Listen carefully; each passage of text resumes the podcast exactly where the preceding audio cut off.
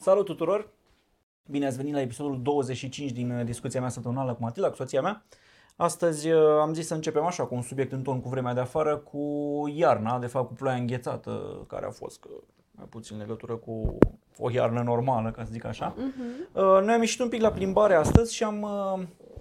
Ce m-a surprins, lăsând la o parte că Bucureștiul arată feric, să zic, nu feric, dar arată așa inedit, plăcut, cu toți copacii aceia glazurați. Da, da, da, e pădurea de cleștar, știi? Uh-huh. Înseamnă cristal, în origine. Ce am rămas uimit este că aproape în fiecare moment al plimbării noastre se auzea de undeva picând gheață sau crengi. Se tot rup crengi în continuare din copaci. În fața noastră, în spatele nostru au crezut ba crengi, ba gheață de pe diverse cabluri care traversau strada și uneori cu pocne destul de mare. Așa că aveți grijă pe afară. Nu e chiar de plimbat, ca să zic așa. Am preferat să ne plimbăm pe mijlocul străzii unde nu erau așa mulți copaci deasupra noastră, da, decât pe lângă blocuri. Da, am profitat că nu era trafic duminica. Dar mi se pare că nu e ce să-i faci, adică nu poți să spui, băi, autoritățile trebuiau să facă ceva și n-au făcut, pentru că n-ai ce să faci în situațiile astea. Nu există metodă prin care să previi, nu există metodă în care să nu se pună gheața pe copaci, pur și simplu de la ta greutate erau crenguțe prin care se vedea că sunt de 3 ori mai mici decât gheața de pe ele și normal că s-au rupt. Da, am făcut niște fotografii, o să le pun mâine pe blog, așa că e aproape o tradiție, da. Știi, în fiecare an pun niște fotografii cu, nu știu, iarna cea mai grea și anul ăsta, cam acum e iarna cea mai grea în București, de fapt. Acum au fost problemele cele mai mari de acum, din tot trafic, gheață. Da, da, da. Da, bine, înțeleg că traficul e destul de ok, nu e polei pe străzi sau așa, no. Doar pentru pietoni e mai ciudat, pentru că dacă mergi pe trotuar, culmea nu alunești, dar poți să-ți cadă un copac în cap, așa că... Ce ciudat în comentarii, uite, două femei au zis că tu arăți foarte bine și un bărbat a zis că eu arăt foarte bine, pentru că îi place ploverul meu. Oh. Sunt sigur că glumea, dar na. Mulțumim! Da, noi am fost la Galați, am plecat joi, ne-am întors sâmbătă, drumul foarte bun, adică fix cât a fost A2 deschis, că în spatele nostru s-a închis autostrada și fix până asta pe ce să zic, că dacă ții minte când am plecat era cod galben de polei prin județele prin care am trecut noi, n-a fost nicio urmă de polei. La întoarcere tot așa, autostrada închisă și după ce s-a deschis când am plecat noi spre București, nici o urmă de polei, am văzut un singur accident, un tip care părea totuși să fie răsucit cumva pe autostradă, deși nu era gheață. Fulguia un pic în zona aia, nu știu ce a avut. Dar totuși condițiile de drum mi s-au părut foarte bune, adică la drum lung chiar nu mi s-a părut așa de stresant cum ziceau la știri. Dădeau oamenii cu sare și nisip pe stradă și erau condiții bune. Da, totuși cred că sunt condiții rele în multe alte părți, adică pe drumuri naționale. Noi totuși am mers pe autostradă și cred că Slobozia-Galați este drum european chiar sau... E vreo diferență? Nu știu, chiar nu mă pricep. E mai bine întreținut. Cu siguranță sunt mai mulți bani, mai multe mașini băgate acolo pentru că e volum mai mare de trafic. Dacă vrei, dar... cine știe ce altă...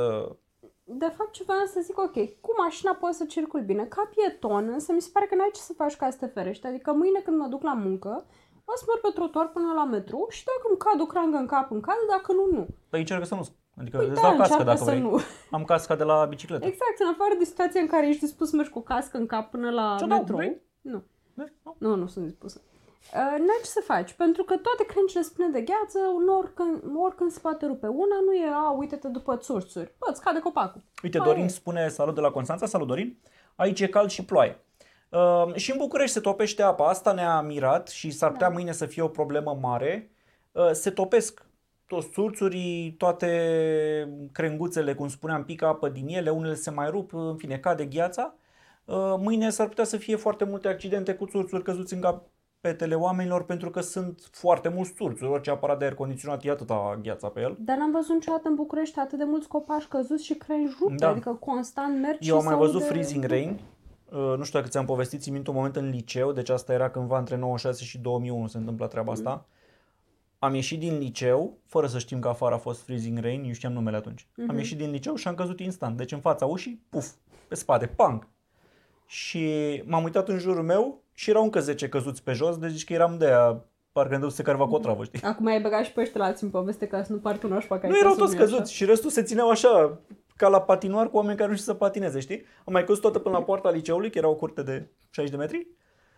Țin minte când am vrut să trecem podul Izvor, n-am reușit să urcăm pe pod, bordura era cam așa de înaltă și n-am reușit să punem piciorul sus și să ne înălțăm și am luat-o pe stradă pe lângă și în capătul alt podul izvor e, are o pantă așa, e curbat asfaltul. Convex.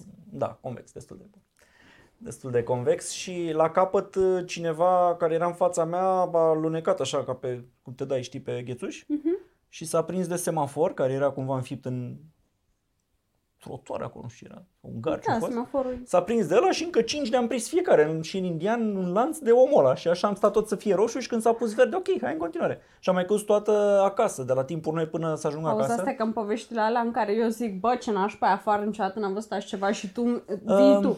Pe vremea mea, taică. Nu, atunci a fost așa în seara aia. Și ții minte orice alt freezing rain, dacă ții minte ne-a prins unul anul trecut la terme, când am ieșit din terme și mașina era uzurată. Da, dar l-a fost slăbuț. Exact. Toate care le-am mai prins eu în București au dispărut, a fost problema punctual și a dispărut. Ăstea ține de vreo 2 zile. Da, pentru că a fost frig și a înghețat, știi? Mâine, înțeleg că o să fie 5 grade, e posibil să dezghețe totul, atenție la țurțuri, cum spuneam, că na, nu se știe niciodată. În capul cui se dezgheață. Freezing rain, măzăriche. Nu, freezing rain este când... Măzăriche e atunci când e... Nu, e atunci e aproape spre grindina, din câte știu. Cu gheață foarte micuță. Da, e aproape spre grindina. Și... freezing rain este când plouă, adică pică apa, picătură și îngheață când ajunge pe sol sau pe un obiect și se transformă într-o glazură transparentă din gheață. Toate mașinile. Stăiți mâine pe blog, am niște fotografii făcute acum prin oraș. Atunci se numea ploaie cu depunere de chiciură. Așa o fi. Am observat că nașul nostru nu se înșală la fenomene meteo. Am înțeles. Să uitam la Romica Jurcă, când era mai mic. Da, dar ce, unde voiam să ajungem cu asta? Mi se pare că aici n-ai de ce să te plângi de vai, iar primăria e surprinsă și n-a făcut nimic sau așa, pentru că n-ai ce să-i faci. De fapt, fenomenele astea extreme există și asta este chiar un fenomen extrem. Ceea ce de nou le duce cu gândul, sau cel puțin pe mine, la climate change. Care e versiunea română pentru asta? Schimbarea climei? Încălzirea globală, vrei să zici, da, pentru că nu e doar schimb. Dar... Da, pentru că din ce în ce mi se pare că vezi fenomene meteo din ce în ce mai ciudate, din ce în ce mai frecvent și din ce în ce mai extreme. Și fenomenul ăsta de freezing rain, chiar dacă a mai fost și în anii precedenți, parcă anul ăsta este mai... mai mult decât de obicei. Într-un fel, cred că este o formă de încălzire, pentru că în loc să ningă, să fie atât de rece încât apa să pice sub formă de fulg din cer, pică sub formă de apă și îngheață abia la sol. Da. Adică e o temperatură de asta 0, minus 1, minus 2, care doar favorizează apariția poleiului, dar nu a ninsorii, cumva, cred eu. Da. Adică e și prea cald și prea frig în același timp. Da. Oricum... asta mi se pare că se leagă foarte bine cu ce discutam în weekend cu alți prieteni noștri, Dea și Liviu, dacă se uită vreunul din ei. Bună, Dea! De reciclare, adică fiecare, suntem din ce în ce mai aproape de momentul ăla în care orice-i face, ca și specie, ca și umanitate, nu prea mai e cum să întorci încălzirea globală și poate să ajungă să fie foarte nasol, în pofida ce zice Trump. Da, stai, mi se pare că asta, apropo de reciclare, te duci prea la... nivel mondial și global și la problema planetară a reciclării. Pe mine mă interesează mai mult punctual, individual, pe om, pe familie. Faptul că poți recicla ca să te simți tu bine, ca să nu irosești niște resurse, pentru că dacă tu ești pe niște statistici, afli din alea. 60% din plastic e folosit o singură dată. Iei carnea, ai scos-o, ai aruncat pachetul.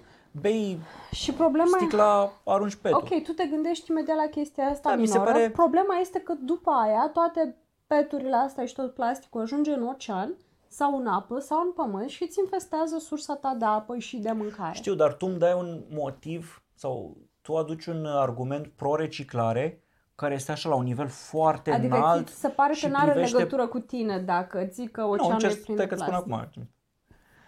Este așa la nivel foarte înalt. Așa. Și încerc să-mi dea așa un motiv foarte important pentru care ar trebui să reciclăm. Mie, cum îmi spunea Alin, parcă era și Alin pe aici, mai știu, prietena mea, să nu reciclezi pentru că e foarte simplu și pentru că poți să mai economisești un pic din resurse, nu mai consumi de multe chestii. Da. Adică asta mi se pare suficient, nici nu trebuie să te gândești la modul, da, ajut cumva planeta și groapa de gunoi din Pacific și coralii din Australia și alea. Astea sunt așa cu bătaie atât de lungă încât pentru tine ca individ nici măcar n-ar trebui să conteze, ar trebui să reciclezi pe cât posibil, pentru că e foarte simplu. Și mai degrabă despre asta vreau să, da, despre asta vreau să vorbim. Pentru că orice motiv ai avea ca să reciclezi, mi se pare o idee foarte bună. Și motivele, de fapt, nu doar să reciclezi, ci și să fii foarte conștient de resursele pe care le consumi și să încerci să-ți reduci consumul de orice resursă în general. Să știi că eu am devenit mai conștient, că noi am început să reciclăm câte un pic și vă zic imediat acum. Am devenit conștient de câte resurse consumăm văzând câte strângem pentru reciclare și cum am început, că asta cu reciclarea încercam de mult să o aplicăm, dar într-un apartament e mai greu, adică dacă am fi la casă am avea, bineînțeles, 3 tomberoane, am colectat selectiv, ai vorbit cu oamenii aia să-ți aducă, să-ți ia gunoiul selectiv, ai chema pe aia să-ți ia uleiul, știi, într-un apartament e ceva mai dificil, că nu prea vrei să pui 3 coșuri de gunoi, știi? Da, dar uite că te descurci până la urmă. Nici nu avem unde duce gunoiul selectiv în cartierul nostru. În alte cartiere am văzut că au început să apară tomberoane selective, știi că ghenele noi sunt interzise, nu poți să mai tobogani pe... Ok, hai că ai început să-mi zici de ce nu poți. Da, și mi-a zis Alina, când ne-am văzut după Revelion, zice, de ce nu reciclezi sticle de sticlă? Adică în loc să le arunci pe ghenă, le pui într-o sacoșă și le ducem la, nu știu, la Carrefour. Aproape orice Carrefour în București are un centru mare undeva în parcare, un fel de container mare în care duci sticle. Da. Teoretic îți dă nu știu ce voucher valoric, dar cred că dacă duci câteva sticle se strâng la modul 2 lei care poți să-i cheltui în Carrefour și nu mi-a păsat niciodată de ea prea mult. Sticle, plastic și carton, nu? Altceva? Mai au mai mult, au vreo 5 categorii. Okay. Plastic, carton, da, sticle, peturi. Parcă era și ulei într-o vreme. Pe site la ei încă scrie de ulei, dar uite că noi n-am mai știu niciodată ulei. E, și mă gândeam la reciclarea asta simplă, adică în loc să aruncăm sticlele de vin, de bere, de cam atât, nu? Șampanie. Le punem într-o sacoșă, le ținem în balcon, adică le golesc de conținut, le spăl un pic. Punem într-o sacoșă și când se strânge o sacoșă o ducem la un centru din ăsta, adică odată la câteva săptămâni tot avem drum pe lângă unul sau dacă n-am avea l-am duce la unul din tomberoanele alea de reciclare selectivă care sunt la mama naibii de noi. Nu, dar odată pe săptămână chiar ajungi la Carrefour și dacă nu mă înșel fiecare Carrefour are un centru din alea de reciclare. Și de poate unii oameni se duc la Carrefour. Treci pe lângă unul. Treci pe lângă orice tomberon selectiv. Da, noi de exemplu trecem de fiecare dată pe lângă alea de la Carrefour și le lăsăm acolo. Și strângem în fiecare săptămână, cât strângi într-o săptămână, țin ca apă lejer într-un portbagaj. Te duci cu portbagajul plin de carton, plastic, sticlă sau ce mai ai tu, hârtii și vii înapoi cu ce cumpărături vii din oraș. Da, și am văzut, apropo, la Carrefour, ai văzut că de câte ori parcăm acolo să mai aruncăm chestii la reciclare. Sunt foarte mulți care fac același lucru. Vin cu mașina, parchează, doar să le arunce acolo. Sau la tomberonul din cartier. Am văzut oameni parcând lângă el, pentru că la noi aici în Shinkai, în Tineretului, un singur tomberon, un singur grup de tomberoane de colectare separată, undeva la mama naibii, trebuie să duci cu mașina până acolo. Și totuși văd oameni parcând acolo și începând să arunce, scot din portbagaj pe categorii. Și deci sticlele sunt foarte ușor, sigur aveți sticle de bere, de vin, ce alte sticle borcane. Mai fi, ce mai avem? Tot felul de borcane pe care de obicei... Borcane, de muștar, de murături, de ce-or fi. Astea se pot pune undeva în balcon, într-o sacoșă, în ceva, nici nu ocupă mult spațiu, le duceți când ne puteți. Tetrapacuri, am uitat, asta mai colectează chiar separat Carrefour, adică are zonă în care să bagi special cutii de carton, de lapte. Tetrapacurile nu se colectează cu cartoanele? Ba da, dar mi se pare că au separat de la prin care să le bagi. A, bine, nu contează. Și noi consumăm destul de mult lapte. Da, păi uite... Lapte, suc de roșii, nu? Tot ce cumpărăm la carton, cum ar fi, lapte și suc de roșii. Da, uite, tot ce ține de carton și de chestiile astea putem să le strângem separat într-o cutie. Dar pe lângă, deci ai plastic, ai sticlă, ai carton, pe lângă chestiile astea care țin de reciclare, ne-am dat seama la un moment dat că adunam foarte multe peturi de apă. Deci cumpăram baxuri de apă de la magazin. E greu totuși ce propunem noi să implementăm. Noi avem un filtru. Dacă mai lăsați te... Da, spune. Avem un filtru sub chiuvetă. Nu mai luăm petul. Te rog, spune. Avem un filtru sub chiuvetă. Da, cu osmoză, cu... Da, nu e chiar așa ciudat. Deci, în loc să mai cumperi o tonă de apă ambalată și fie că e de la jumate, fie că e la 2 litri, se consumă foarte mult plastic. Și se consumă foarte mult și cu transportul apei respective, până în magazin și după aia la tine. Îți pui un filtru la robinet și dacă vă uitați pe site-ul Romstall sau pe orice alt site, o să vedeți că sunt multe tipuri. Recomandarea noastră este să luați unul cu remineralizare ca să nu fie doar apă lipsită de orice. Da. Acum hai să zicem și partea altă. Filtrul nostru noi l-am primit cadou. după nuntă, pentru că altfel nu cred că dădeam noi vreo 3500 de lei pe filtru. Există și de 10 milioane. Și la o adică, dacă știi că stai într-un oraș în care calitatea apei este destul de bună, există și cana Brita, filtru Brita. Da, aveam înainte cana din aceea Brita cu filtru Maxtra, care era foarte bună. Noi o foloseam pentru mâncare și dat la pisici apă. Aveam și inclusiv pastilă de remineralizare. Puteai să bei din ea fără probleme, era foarte bună apa. Adică nu mai avea gust, ceea ce era bine, dar cu filtrul din ăsta sub chiuvetă, care are și cost anual, de fapt la 6 luni de schimbare a filtrului, în fine, nu e ieftin, adică nu e chiar...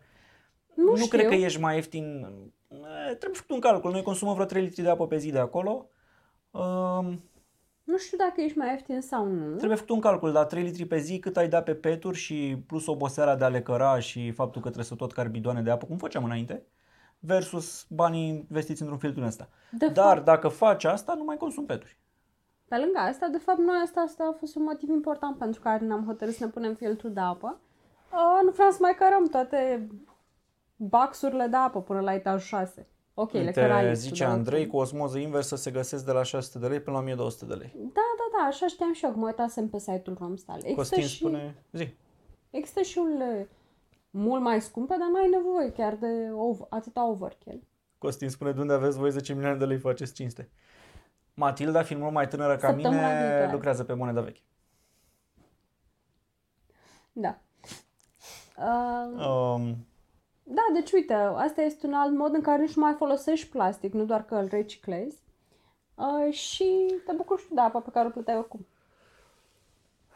Și altceva... Mai ajunsesem, vorbind noi cu Dea la Galați, ajunsesem la concluzia că poți să economisești o mulțime de plastic dacă te duci și cumpere alimente, carne în special, vrac, de la alimentarea din cartier. Adică și noi n-am mai fost de foarte multă vreme la magazine din cartier, deși avem vreo 3 măcelării în zonă, plus vreo 2 magazine care vând în galantar și zici vreau bucata aia. Și luam tot din Carrefour, Lidl, Auchan, Kaufland, de mai mergeam noi. Pui de la ambalat, știți, caserolă, 3 piept de pui, aripioare sau așa. Și plasticul ăla, grosuț, așa frumos, îl aruncam și uite, adică poți să nu mai cumperi de acolo ca să nu mai iei caserola aia, te duci la tine în cartier și zici vreau 3 piept de pui, aia ți pun într-o sacoșică acolo, ți-i ambalează în hârtie, nu știu, ți-i ambalează acum. De fapt nici nu m-am gândit la chestia asta, pentru că, până azi vorbim un weekend cu de-aia, nici nu m-am gândit la faptul că, ok, cumpăr, aș putea să elimin complet ambalajul ăla de unic folosință, practic, de la pui sau de la orice altceva. De la legume. Gândește-te roșiile, tot felul de roșii, cerii și astea care vin ambalate într-o caserolă de plastic, deși aproape toate magazinele din care luăm noi caserola le au și vrac. Chiar acolo găsești roșii, cerii, știi, ciorchine, le poți lua și băga într-o punguliță. Inclusiv la vrac. Punguța aia de legume, nu știu dacă e plastic sau nu, dar pare plastic. Da, aia nu știu, o să vină niște legi, cred că și pentru alea să nu se mai dea pungi așa cu, nu știu acolo uite, care... în afara cazului în care sunt la Carrefour sau la Kaufland, la Lidl sau și la Mega îți cântărește fructele și legumele direct acolo, la casă. Și atunci de multe ori nu mai au punguță pentru ele. Așa e, la banane, la diverse chestii, n-am mai luat pungă. Da. Ce să murdărească acolo. Exact. Oricum o cureți. Dar asta cu carne, adică, ajuți și comercianții locali, deși mie personal nu-mi pasă prea mult de aspectul ăsta.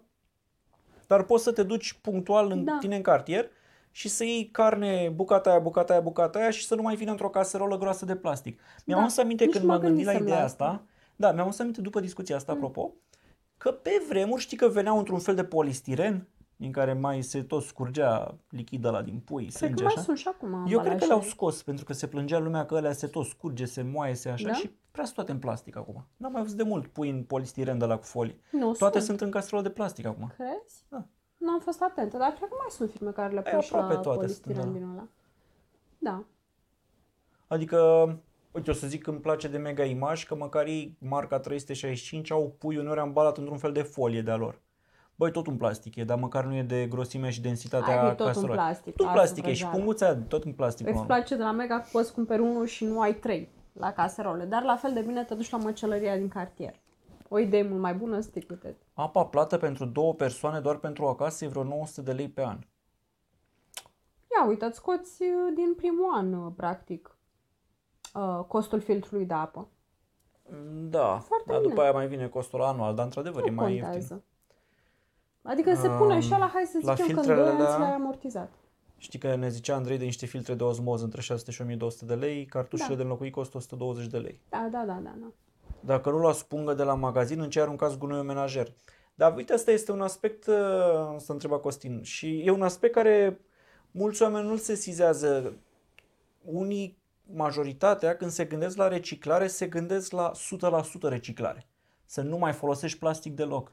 Eu aș fi fericit întâi să reduc cantitatea, adică n-am o problemă în a arunca gunoiul menajer într-o pungă de plastic. N-am alternativă, că în orapele alternative o să-l arunc în hârtie. Dar și ce zice Costin e ok? E ok să refolosești măcar un produs de plastic. Adică dacă el cumpără o sacoșă și după aia o folosește pentru... A, că arunci în aia de mega imagine, nu? Dar eu mă duc cu sacoșa mea. Eu nu cumpăr sacoși niciodată, aproape niciodată. Ok, uite, astea alte chestii. Și acum cumpăr, dacă e de cumpărat sacoșe, pot să cumpăr pentru că sunt din amidon acum sau din ce-s făcut, știi, biodegradabil în 6 luni, e noua lege.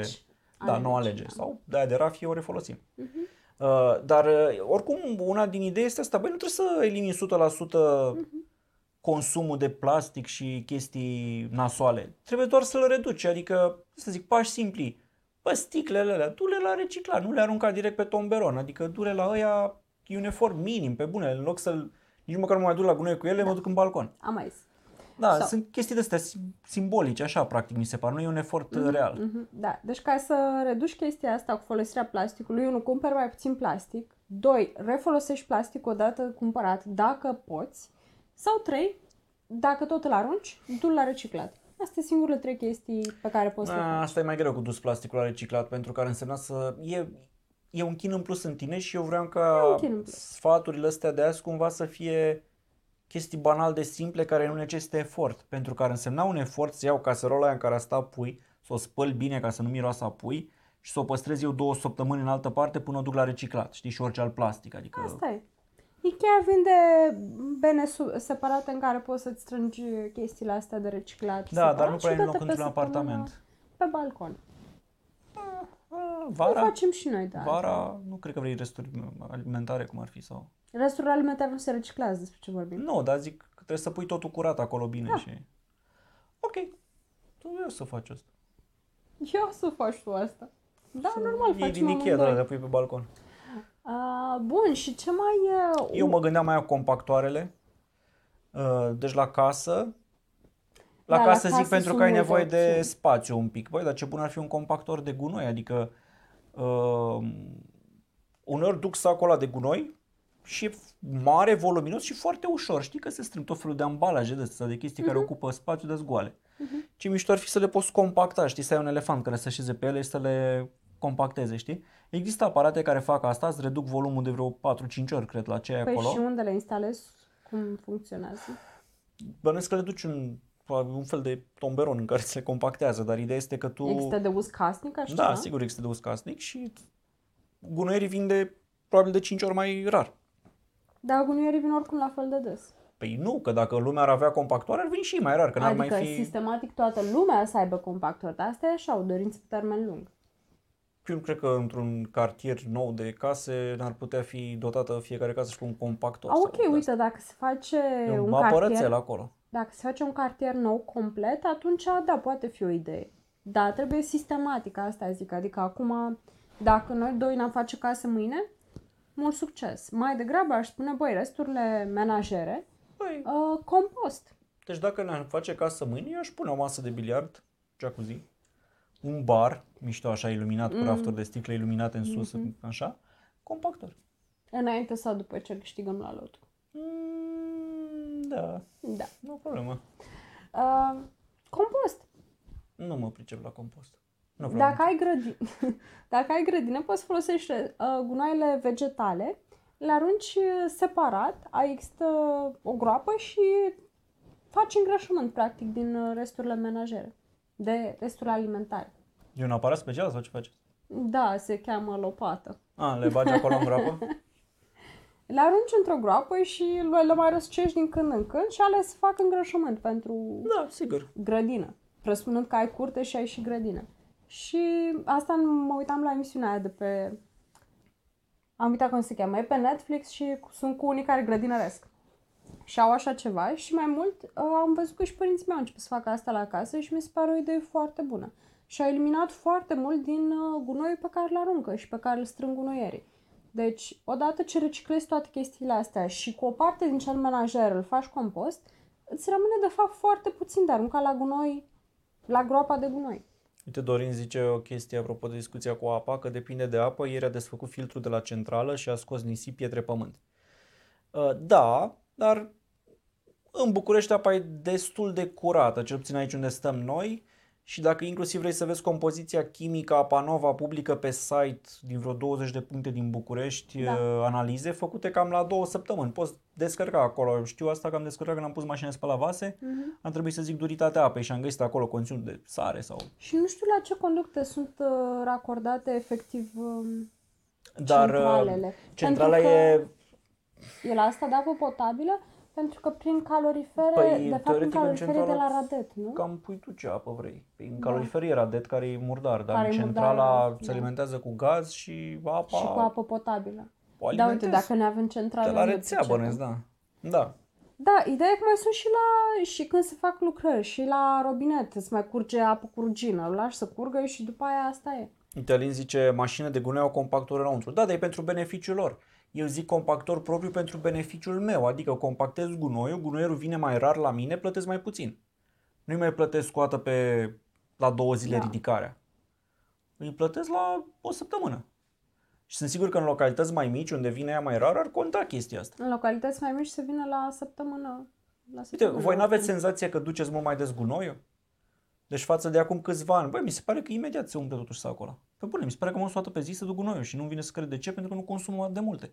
Da, nu suntem nici, n-am fost nici noi foarte atenți cu partea asta de reciclare până acum și abia de acum am început să mai realizăm și noi niște chestii.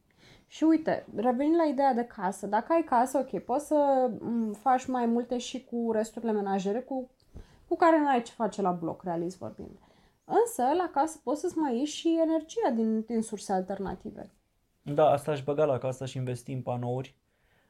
Aș investi pe termen lung într-o baterie. Am scris acum o săptămână un articol care am văzut că a avut multe comentarii, părea interesată lumea de idee. Îți pui baterie, de ce? Pentru că în principiu energia electrică trebuie consumată când este generată. Tu cu panourile tale trebuie să o consumi pe loc. Aia că o dai tu, o vinzi în rețea, e un fel de SF care necesită foarte multe acte, contor separat, intrare, ieșire, e deci complicat. Se poate de foarte complicat. E mai simplu să iei o baterie mare, în care dacă nu consumi energia generată de panourile solare de pe casă, intră în bateria aia. Da, okay. Bateria aia, să zicem că ți-ar alimenta casa vreo 2-3 zile. Dar eu nu înțeleg de ce este mai simplu să ai o baterie de întreținerea căreia trebuie să te ocupi și care îți ocupă și un spațiu și este o investiție. De câte ori te ocupa de întreținerea bateriei în telefon sau? Stai așa, și care este și o investiție. În loc să dai curent înapoi în rețeaua la care ești deja racordat și pentru că e foarte complicat nevoie. Și cred că pe termen lung nu prea se va mai... Un cablu? 1000 de acte. Ok, acte, dar după ce faci actele astea, nu e mai simplu? Nu că în practică nu-ți cumpără nimeni curentul ăla cu vreo mare valoare, știi? Îți face calcul de bani până la urmă. Nu-ți faci calcul la cantitate de energie? Bursa de energie e în funcție de cine a generat curentul, cu ce cost, fiecare îl vinde cu altceva, se face calcul în fiecare oră, energia are un alt cost. Adică eu nu dau energie și primesc aceeași cantitate de energie? Tu dai niște energie, nu, se face o scădere. Tu ai dat atât, ai mai tras din rețea atât, vei plăti doar diferența, cum ar fi. Dar e foarte complicată treaba asta. Mi se pare mai simplu să ai o baterie care nu necesită întreținere. De câte ori umblă la baterie de la telefon, de la ceva. Strică, te costă, nu se strică, e o baterie, inițial. E mega simplă. Cât costă, Radu, bateria aia? Bănuiesc că o să ajungă la câteva $100 o baterie. O să ajungă. Nu dar știu cât e acum, că nu se vând în România baterii, dar putem să ne uităm pe site la oamenii cu baterii. Adică nu știu, mie mi se pare că tu îți adaugi un cost în plus de care ai putea să te lipsești. Nu, este un cost foarte bun în plus de adăugat, pentru că inclusiv în România există abonamente de energie cu plafon cu orar. Adică noaptea energie e mai ieftină decât ziua. Și atunci tu poți să zici, ia să bagi energie în baterie noaptea când e ieftină și o consum eu a doua zi din bateria mea, nu de la tine din rețea. Ca să nu trag energie scumpă din rețea cum e ziua. Interesant. Noaptea sunt mai puțin consumator și atunci energia teoretic e mai ieftină, că n-are cine să consume și o dau și ea mai ieftin. Că... Ok. Da? 2 la mână.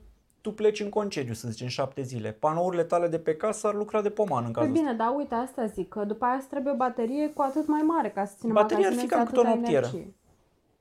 Într-o casă nu găsești un loc unde să pui o noptieră, că și la noi aici în apartament aș putea să pun aia fără să observe. Ne așezăm pe ea la intrare, ne încălțăm dacă vrei. Iar într-o casă unde ai o cameră tehnică, bateria e mai mică decât o centrală termică, să zic. Ok, bine. știu, mi se pare că e mai simplu așa, pur și simplu să dai energie în rețea și după aia să ții energie de acolo și să fie seamless. Nu, eu cred că bateria e mai utilă pentru că te-ar proteja și de fluctuații de curent, probleme din astea de tensiune de așa, aia ar egaliza tot, ar fi așa și doi la mână pleci undeva, în loc să se pierde energia generată de panourile tale de pe casă, intră în baterie când te întorci ori consumi atunci. Bine, știi ceva, nici nu-mi pasă, ok. Da, de panouri solare mi se pare o idee bună, ce faci cu energia după aia, că o dai în rețea, americani și în alte țări deja se pun baterii. La noi va mai dura probabil pentru că nu stăm foarte mulți la casă. Sunt destul de mult la casă. Da, dar nu la casă, adică ar trebui mai vilă, știi, mai cu bani. Mi-a mai plăcut ideea de energie geotermală, să aduci apă de la adâncime mai, nu știu exact dacă așa se cheamă. Schimb de căldură până la urmă, adică să scoți apă caldă din sol, nu de la vreo 100 de metri sau așa. Da, și să o încălzești mult mai puțin ca să obții tu apă caldă sau ca să ți încălzești casa. Da, și mie mi s-a părut... Până la ce adâncime trebuia să forezi pentru asta? Să ai genul ăla de centrală? Ok, deci de la 100 de metri o scoteai la 15 grade sau la cam la cât? Nu mai știu. Oricum, ideea era...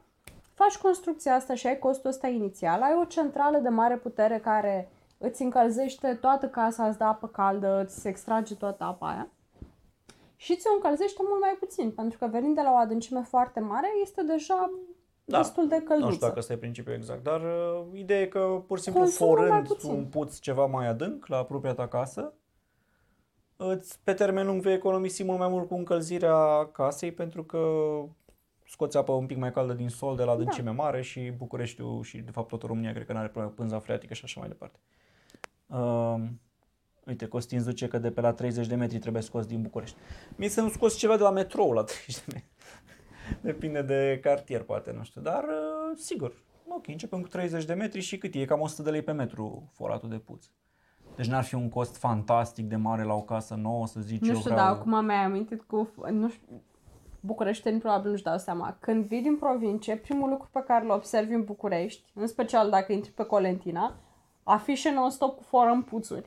Da. Deci când intri, ca prima impresie pentru capitală, zici că toți aveți puț în curte. Cred că era, știi când au apărut ele, cred că au apărut în vremea boom-ului în construcții, când se făceau multe case și vile. Poate, dar... Sedii de birouri, eu știu. Dar mă amuză și că acum tu deja știi cât costă metru de... Nu mai știu, am avut o discuție trecute cu cineva și parcă ta... Poate chiar Costin. Cred că 100 de metri reținusem că e pe... 100 de lei pe metru. Ok. Da, oricum, uite, dacă stai la casă, deja ai mult mai multe opțiuni cu privire la ce poți face. Poți recicla mișto, poți să spui panouri fotovoltaice, poți să-ți faci un puț de adâncime din care să scoți apă pentru încălzire și probabil și pentru răcire. Sau poți să reciclezi și deșeurile menajere, nu doar pe astelalte. Deci sunt foarte multe opțiuni de fapt de reciclat, la care mi se par destul de simple. Poți să-ți pui stație de încărcare, să ții mașină electrică, să nu mai cumperi benzină toată viața ta pentru 90% din drumuri. Sau măcar hibridă. Sigur, dar inclusiv cu hibridă în oraș merge aproape doar pe electric. Dacă ții minte când am avut BMW-ul la 225 hibrid, avea 45 de kilometri autonomie. Deci puteam să mergem orașul de 3 ori fără să consumăm deloc benzină. Da. Și de fapt fără să îi zici fă doar electric. În mod normal, ia la semafor la astea, când dădeai un pic mai în față, nu consuma deloc benzină. Trebuie doar să ai priză de încărcare ca să faci viața mai ușoară, că altfel e cam greu să depinzi de primărie și de puncte stradale. Dar ai văzut că au montat prize aici? N-ai văzut? Nu citești blogul, nu? Nu. Au montat primăria stații de încărcare electrice la Palatul Copilor, în parcarea de s-a făcut acolo. Sunt chiar de la compania de energie București sau așa, aia primăriei, una din firmele primăriei. Deci sunt o să dureze 2 ani sau așa până se ceartă ăștia în instanță și desfințează compania? Nu știu, dar sunt 3 stații electrice și cu una și cu a 4-a care are 3 ștechere și încărcare mai rapidă și când am fost acolo era o mașină electrică a primăriei care se încărca și mi-am făcut niște poze la stație și mi-a zis omul ăla, vă dau detalii? Da, sigur, și mi-a zis ce putere au acestea. Și mi-a zis atunci că urmează la Shinkai să instaleze Enel. Enel are un proiect cu 2500 de puncte de încărcare în toată România, din care vreo 200 în București, cred. Și că au ieșit avizele sau urmează să și ziceau că acum pe la sfârșit de ianuarie vor începe instalările și mi-a zis da, se face la Shinkai, se mai face una undeva după timpuri noi, îmi zicea pe aici prin zonă, am și uitat. Bine. Da, dar tot e complicat, că pe la urmă să zicem că ne luăm mașină electrică, nu cred că vrei să parchezi la 15 minute de mers pe jos. sau la 10 minute cât e până acolo. Că ai de mers jumătate de kilometru până la punctul ăla de parcare. Da, mă, dar n-ai parcat tot timpul. Nu, o dată pe săptămână. Da. Nu ar fi rău. Nu, mi se pare o idee foarte mișto, adică toți oamenii ăștia din afară așa trăiesc. Da, eu aș vrea, știu, dar acolo s-a ajuns la un... E atât de banală încărcarea, încă nu te temi să lași mașina cu ștecherul în fiptene. Eu aici mă tem un pic de vandalism la... Bine, hai că să ajungem până acolo, poate nu o fi chiar așa rău. Adică mi se pare că ne îndreptăm într-o direcție foarte... Ei, dar dacă ai avea casă, ai putea să spui, ar fi mai simplu încărcare să faci asta, da, pentru mașină electrică sau hibridă și acolo cred că economia e fantastică, pentru că consumă o mașină electrică, e cam 10 lei pe 100 de kilometri costul la energie, pe când la benzină, la un consum de 8 litri la 100, păi 8 ori 5, 40 de lei pe 100, deci e de 4 ori mai mic la energie electrică. Și ai și, acum mai în continuare, îți dădea statul niște bani înapoi? Bonusul ăla? Da. Îți dă 10.000 pentru electrică, 5.000 pentru hibridă? Da, euro parcă. Euro. Da, așa era, dar nu știu dacă mai e sau nu. Deci mi se pare că te aduce la nivelul unei mașini de benzină. Da, nu încă, dar e cumva un buget anual din care... Și fiecare întrebare aprobat de minister și chiar nu știu ce vor face anul ăsta, pentru că pe de o parte n-au bani la buget, pe de altă parte banii aia se alocă doar dacă vine cineva și îi cere, adică nu trebuie să-i blochezi de la început și chiar să-i cheltuie. Tu dai un fel de bonus și dacă se prezintă cineva să-l ia, bravoție, dacă nu. Știi? Ok.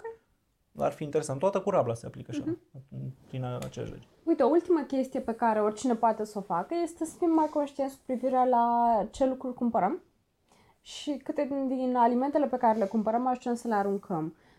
Noi am devenit mai eficienți la partea asta, nu prea mai aruncăm acum mâncare, dar era o perioadă în care mergeam în weekend să ne facem aprovizionările și nu ne calibram deloc bine, adică cumpăram tot ce ni se părea nouă că o să avem poftă să mâncăm și după aia ajungeau să se strice, ajungeam să cumpărăm prea multe, nu mai apucam să le mâncăm și trebuia să aruncăm mâncare, efectiv. Și de fapt asta este o problemă, înțeleg că ultima statistică e cam 1/3 din mâncare este aruncată. Da. Asta este o chestie super simplă, nu o mai cumpăra, ai și economisi bani și te simți și tu mai bine, că nu ți arunci singur banii pe fereastră, 1/3 din bani, 1/3 din mâncare să arunci. Și cum facem noi, până la urmă, concret? Nu mai mergem și cumpărăm ingrediente fără o legătură între ele, pe principiu... hai să luăm și paste, că poate aș mânca paste. Hai să luăm și pui, că aș mânca și pui. Wow, mușchiuleți de vițel, hai să iau și de ăla, că aș mânca cumva și așa. Și ni se putea întâmpla la un moment dat să descoperim că nu apucăm să le consumăm din diverse motive. Ieșeam în oraș, nu mâncam azi, se întâmpla ceva. Mâncam eu la pișcotărel. Și atunci rămânea mâncarea, se altera. Adică noi nu aveam o problemă a mânca ceva după data de expirare, că se vede că încă e bună, dar la un dat nu mai era bună, știi? A, bine, gen dacă ai un iaurt și îl desfaci și e ok și a trecut 2 zile. Da. Dar altfel când zici așa, zici, what the fuck? A, nu, dar în sensul că la carne, dacă miroase nasol, nu o mănânci. Dacă a expirat ieri și în continuare pare ok, o mănânci. Nu, carnea de obicei îți faci nasoală imediat. Bine, ca exemplu ziceam. Și atunci noi am început să ne facem plan de masă, adică facem o listă, ce mâncăm, preparatul complet. Da, vom mânca paste într-o zi, vom mânca pui cu legume la grătar în altă zi și atunci facem lista de ingrediente de cumpărături pornind de la asta. Ok, pentru paste avem nevoie de paste, niște mozzarella, niște... Da, ceva. Încă nu știu să facem tot ce ne-am propus din lista aia de... Dacă noi zicem că în fiecare seară mâncăm ceva, nu e musai că în fiecare seară chiar mâncăm chestia. Nu, de mai schimbi ordinea la așa, dar ai ingrediente pentru mese. Ai ingrediente proaspete, limitate și ajungi să nu mai arunci, de fapt. Da. Și de fapt despre asta e vorba. Adică nu-ți rămâne ceva și zici, ce fac cu asta, că nu știu cu ce să o combin. Sau n-am nimic pentru ea și noi avem. Asta mi s-a părut un avantaj bun la cum am început noi să procedăm. Mi s-a părut o idee foarte bună asta. Mi-a implementat-o anul trecut pe la... Cu plăcere. Da, corect, a fost ideea ta. Păi cam atât, cred. Da, vreau să citesc un comentariu. Bogdan Dăscălescu zice așa: există un toberon special, cred că poți să le iei de la primărie. Noi facem acasă compost, tot ce e bio merge acolo. Portocalul care e lângă toberonul de compost a făcut flori a 2-a oră anul ăsta, încă avem portocale în pop. Ar fi trecut asta, să ai un fel de ghiveci mare care să pui, dar nu știu, cam ciudăță, că trebuie să crești ceva. Să... Dar la casă, cât de simplu ar fi. La casă, da. La casă sau la apartament faceți asta? Cred că la casă, nu? Nu știu. Cel mai mult reciclează mâncarea cei de la țară, ce nu mănâncă ei mănâncă porci. Nu e și asta o chestie. Da, dar într-un fel tot e risipă de mâncare pentru depinde că... ce dai la porc, da. Da, ai cumpărat o chestie scumpă, mai scumpă pentru tine. Dar da, e mai bine acolo. Mi-e greu să cred că tu poți avea o zi în care să nu mănânci, zice Costin. Nu, mănânc zilnic, cum sunt. What? Țin post negru, ce-i nebunit. Doar că sunt zile în care nu mănânc foarte mult sau nu mănânc acasă. Bun, cam asta e emisiunea, nu? Uh-huh. Bine, hai să ne oprim aici. Vă mulțumim că v-ați uitat, pentru că v-am plictisit cu acest subiect așa foarte serios, dar eu zic că au ieșit câteva idei bune și sper ca măcar 2% din cei care s-au uitat, adică 0,5 oameni, o mână din cineva.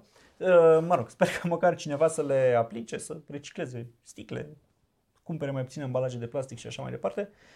Ne revedem duminica viitoare la un nou episod, probabil tot pe la aceeași oră. Mulțumim că v-ați uitat și o seară bună! Seară bună!